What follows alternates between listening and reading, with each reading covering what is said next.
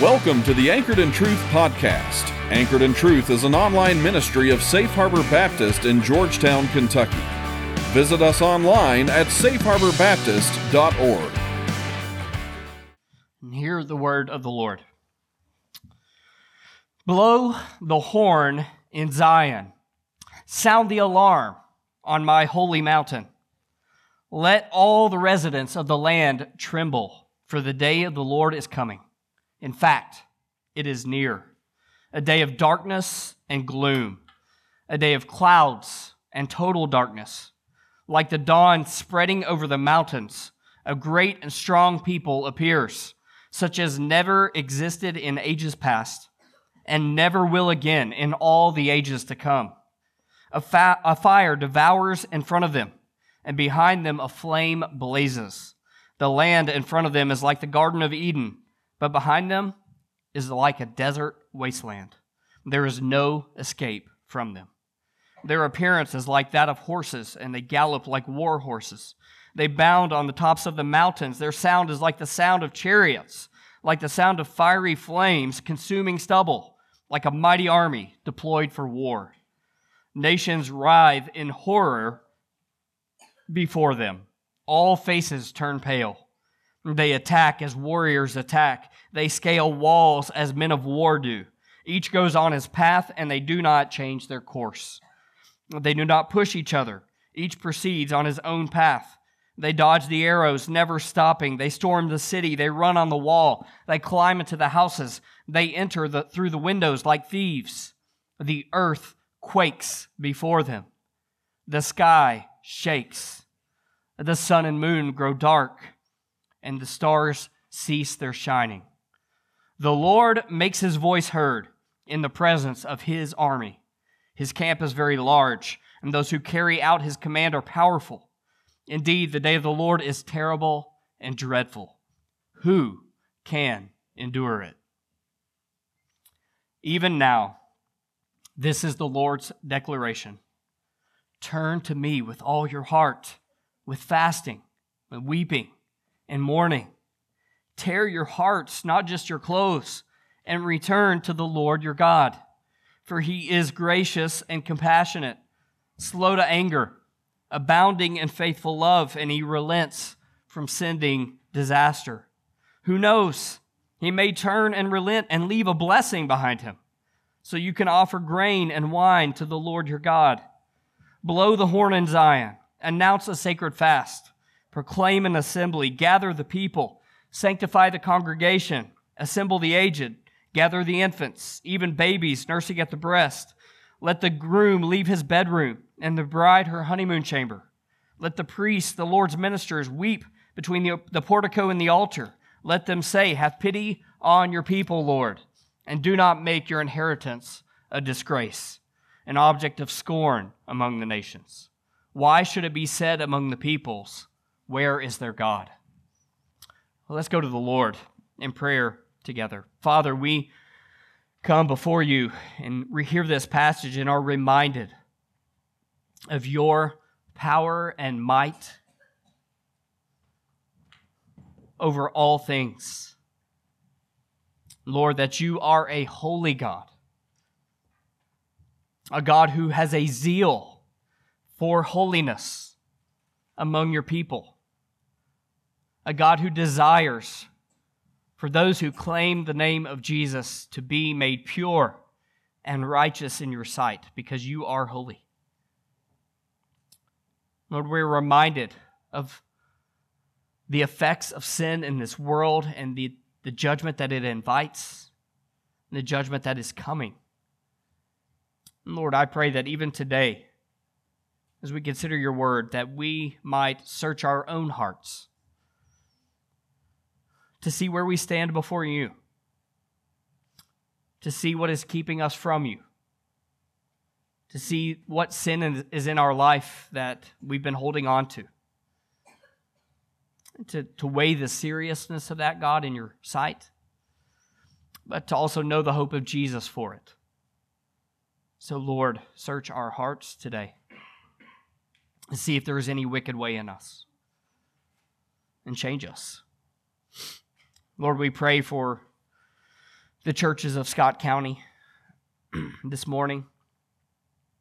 Lord, that the church, your church, gathered in local congregations, various denominations, might be a people set apart for you.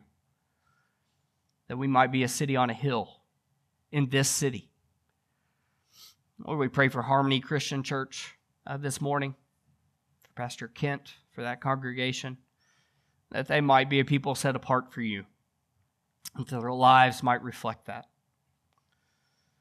Lord, we pray for our partners in New York. We pray for Staten Island Arabic Bible Church this morning as they gather uh, in, in Staten Island, an Arabic people who are no doubt affected by the events of the Middle East, but also a people who love Jesus and who you have called by your name. We pray that they would be a light in that city among uh, peoples, many peoples of Arabic descent who don't know you and that they might do your good work for the sake and the glory of Jesus. We do continue to pray for the, the countries of the Middle East and the tensions that are happening there in the nation of Israel and the ways it's affecting all the nations around them. Lord, we pray that you would protect your people, that many more people might seek refuge in Jesus alone through this conflict, that your peace and your justice would reign and that your will would be done. Lord, we pray that you would protect innocent civilians, and your justice would fall on those who are causing terror, taking lives. Lord, we pray for your intervention. We pray for your wisdom for the world leaders who are navigating this time. Lord, we pray now that you would speak through your word to us. And it's in Jesus' name we pray. Amen. You all may be seated. And kids may make your way to your classes if you would like. Downstairs, if you want to follow your teachers, you're welcome to stay in here with us as well.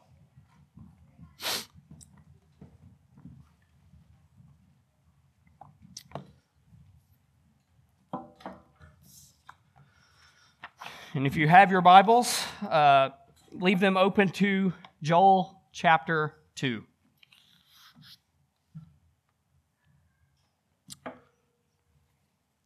You know, one of the uh, phrases that we hear in our culture often, and one of the things that we are often tempted to believe,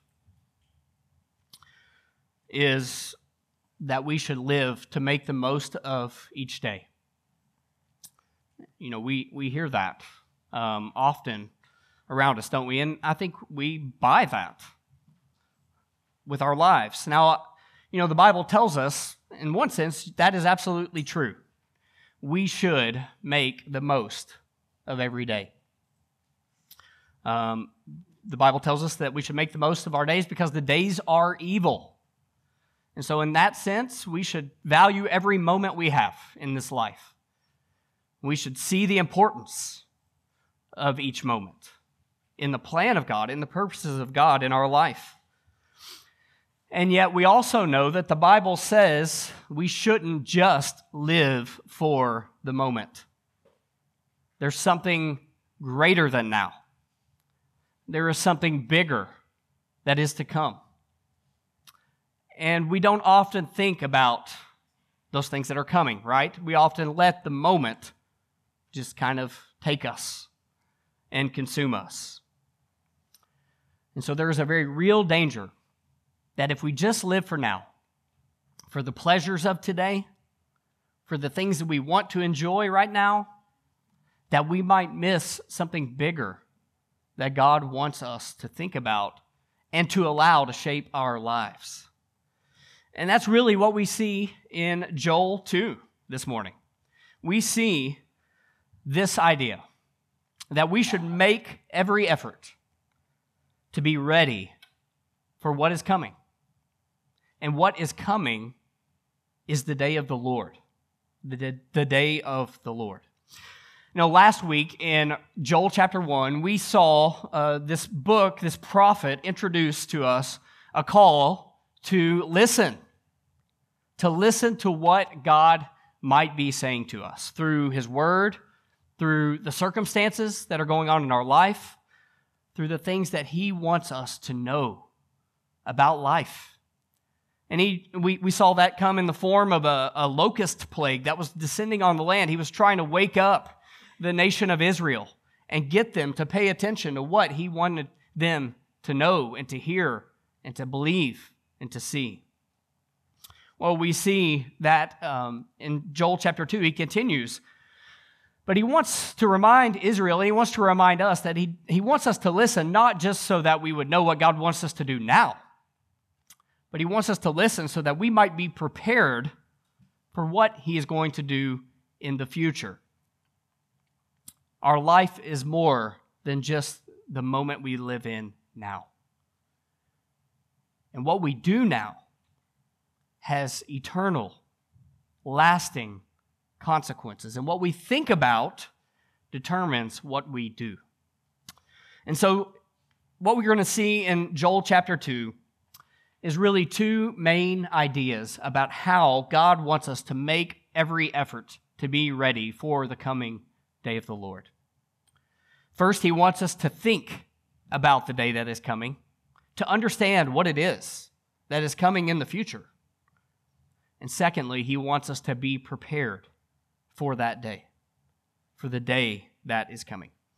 So we see right away in verse 1 of Joel chapter 2, let me read that for us. God's word says that we, he, Joel says, blow the horn in Zion, sound the alarm on my holy mountain. Let all the residents of the Lord, of, of the land, tremble, for the day of the Lord is coming. In fact, it is near.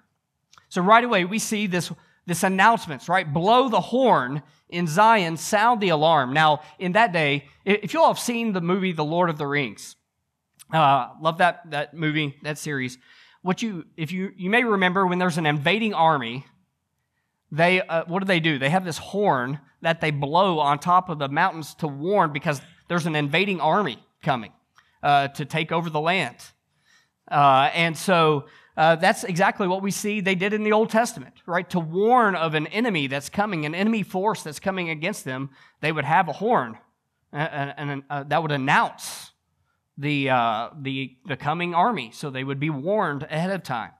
And that's essentially what Joel is telling the nation of Israel. Hey, there's a horn blowing because there's an enemy coming. There's a, a, an invasion coming. And what is it that he's trying to warn them about? He, he says, Let the residents tremble, for the day of the Lord is coming. The day of the Lord. Now, in the, throughout the prophets, we see this phrase, the day of the Lord, and we heard it mentioned briefly last week in Joel chapter 1. Uh, but the day of the Lord was, is mentioned in almost every prophet Isaiah, Jeremiah, uh, Joel, and Amos, Malachi. I mean, a lot of the prophets mention this day. And it is referring to the day when God will come and finally complete his plan. And he will come in judgment for some and in deliverance for others, right? And so it's like this invading army that's coming to them. God is bringing this day, and nothing can stop it. And it is coming, and Joel is trying to tell them be ready, be prepared for this day. And then we see what this day is going to be like. In verse 2, a day of darkness and gloom, a day of clouds and total darkness, like the dawn spreading over the mountains. A great and strong people appear, such as never existed in ages past and never will again in all the ages to come. A fire devours in front of them, and behind them a flame. And then it gives this picture of before the army gets there, the land is flourishing. It's like the Garden of Eden. And you, we all have images, what comes to our mind when we think about the Garden of Eden, don't we? I mean, just a fruitful land, green, sunshine, everything's in bloom. Beautiful. And that's before the army, the day of the Lord comes. Behind it, a barren wasteland. It's gone. Just dirt, brown.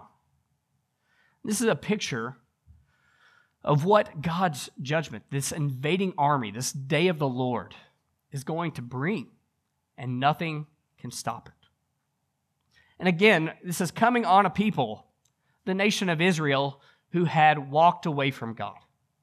They had invited this day of judgment by their own sin, by their own rebellion against God, their unwillingness to follow Him, and instead their, their desire to do life their way apart from Him.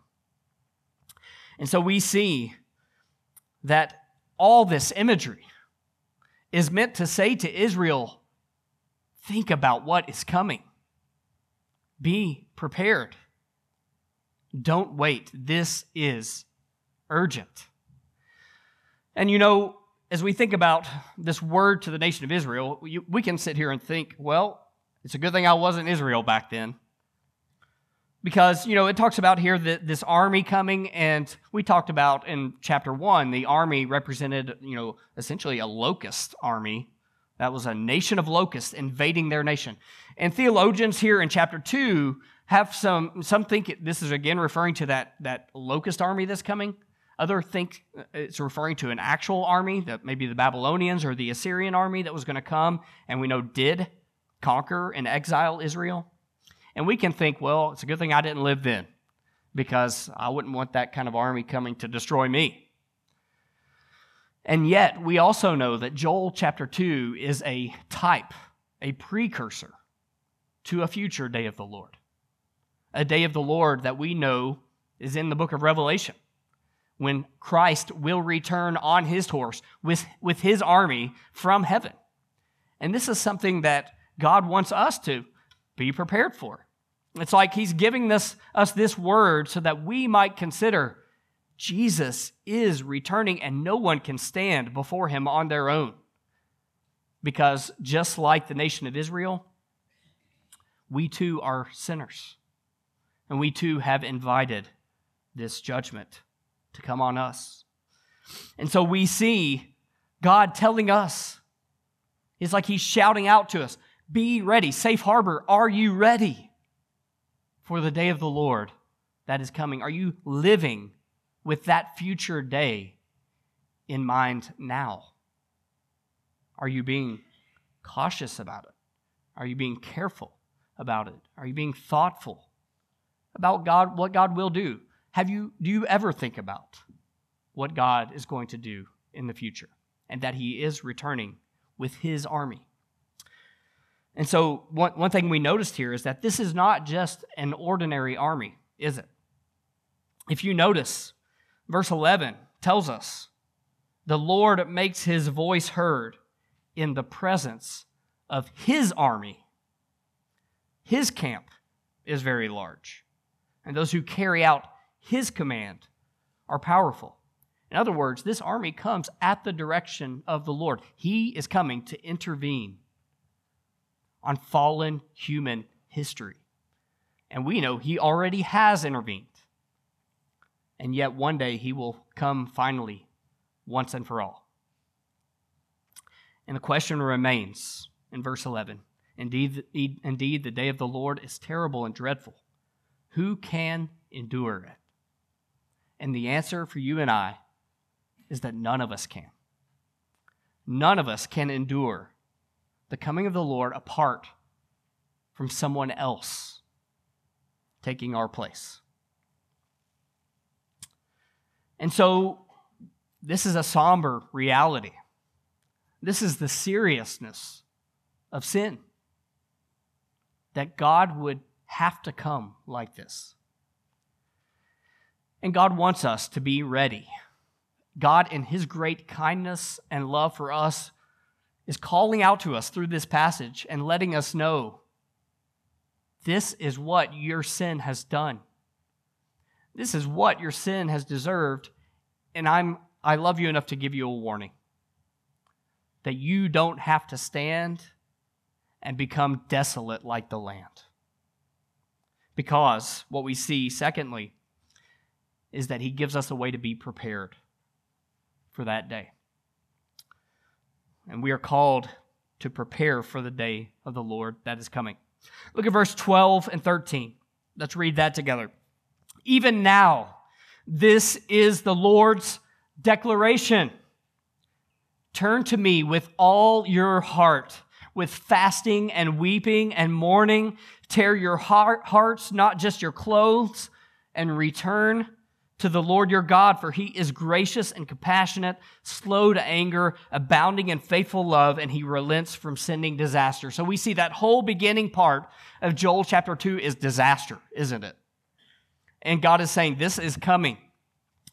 It's a promise. This, this army cannot be stopped. Who can endure it? No one. But then we see a way out. A way out. The command here that God gives to be prepared is to turn to me with all your heart. And we see that he responds. He may even relent and send a blessing as a result of that. What we see here really is a picture of repentance. That's what this is. Israel was living a certain way. They were living away apart from God. They didn't really care what God had to say. They wanted to do what they wanted to do. And here we see a call to repentance, which was a turning to God and his way. That's, that's why it says, even now, turn to me. And I look out today and I think about all of us here in this room, and we have, all of us in this room, have areas of our lives that we are walking in the direction opposite of God. If we're really honest, it could be an area that nobody even knows about, could be an area that others see and point out to us, and we don't want to admit it. There are thousands of different areas of life that we deal with our thought life, our work life, our home life, our desires, our possessions. And at any given moment, any one of those areas can tempt us to walk in a direction opposite of the Lord. And yet we see God calls us and invites us, even now, to turn to Him with all our heart. And He welcomes that. You don't have to pretend that you're doing everything God's way, but you do need to be honest. And He will welcome you. And not only will He welcome you, the gospel of Jesus Christ tells us he will forgive you and he will redeem you and he will make you new. And he will change your heart and life will be different. You know, we think about repentance and I I think we just as Christians and churches throw that word around a lot. And I think in general we have a misunderstanding of what repentance is. We minimize it to just kind of saying, I'm sorry, God. But what we see here in this passage is a picture of true repentance. It's something that's much more than just, I'm sorry. What we see here is a tearing of your hearts, not just your clothes, a returning to the Lord of your God. Theologians talk about repentance in two and three ways. Right? It's a turning, a change of your mind, change of your heart, a change of your direction. And apart from all three of those happening, you're falling short of true repentance. You change your mind, and in other words, you recognize, I need to think about what I'm doing differently. Like this, what I've been doing, I've been thinking about it one way. God says something different. And my mind has changed. I know I can't keep doing this anymore. A change of heart means that we're now broken over what we've been doing in a new way. We can't just pretend like it's not a big deal. We know that Christ himself had to die for that. And that changes our heart towards it. We can't keep doing it. Change of direction means we stop doing it. And we do whatever we can to walk away from our sin to Christ's likeness and holiness and righteousness before Him. As you can see, that is much more than just saying, I'm sorry. And so this should first just cause us to stop and ask ourselves is this what I realized when I said I became a Christian? Did I really think about my sin this way, or did I just say, well, I want to go to heaven, and so I'm going to get baptized and pray a prayer? The Bible says that true conversion, a true saving knowledge of Jesus Christ, is a forsaking of sin and a turning to Jesus. You can't truly turn to Jesus if you aren't first forsaking your sin. And so, for some of us here today, we, you may just realize I thought I knew Jesus, but I didn't know the real Jesus. I just knew Jesus for what he could give me, not for what he took on himself for me in my place because of the depth of my sin. And maybe, just maybe, that's why your sin has still had a hold on you because you've never really given it up. And you've never really given that to Jesus Christ.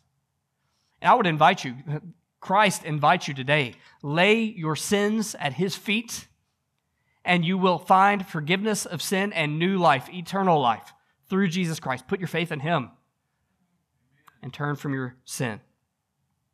And he is faithful and just to forgive your sin. And this that's a picture of what we see. Look at who your God is. Gracious, compassionate, slow to anger, and abounding in faithful love. You know, I think sometimes we read that and we almost use that as, as an excuse God's kindness and graciousness and his patience as an excuse to keep on sinning because we know he will forgive us. And if that's where you find yourself, ask yourself if you have truly come to know the kindness of God to you personally. Because if you know God's kindness to you in your sin, because of His mercy alone, you will not want to sin against this God who has such a great love for you. You can't use that as an excuse. And so I would ask you examine your heart. What sin remains in your life that you haven't been willing to give to Him? What sin is it in your life that you've just been taking really lightly and not calling sin? And know that there is hope in the God of grace. That you don't have to stay who you are. You know, so many times I hear people say, well, that is just who I am. I can't change. The Bible says something very different. The Bible says when we come to know Christ, who we are is in Christ. It's not the desires of our flesh, it's not our personalities. Christ has dominion and power over it all when He is Lord. You are not a victim of how you were born or your circumstances or your desires. Christ calls you to lay all those things at His feet, and He redeems you and makes you new. He changes your desires, He changes who you are. He changes people who were born in sin to be forgiven. And so as we consider this passage, we look at the end and we see this calling for repentance, right? Gathering, do whatever you can to come this. He, he says, gather the people, sanctify the congregation, assemble the aged, gather the infants, even babies nursing at the breast. He says this is more important than babies feeding, than grooms and bride in their honeymoon chamber. Right? You need to do this now. This is urgent. See the, the, the urgency in coming to him and repenting. But then we see in verse 18 the promise of God for his people when we do this. And I'm going to give a sneak preview at next week, verse 18. Then the Lord became jealous for his land and spared his people. You may feel like your life is a train wreck. You may feel like sin has such a grip on you that you can't change, that life will never be different. But then we're reminded of verse 18 God became jealous for his land, and he spared his people.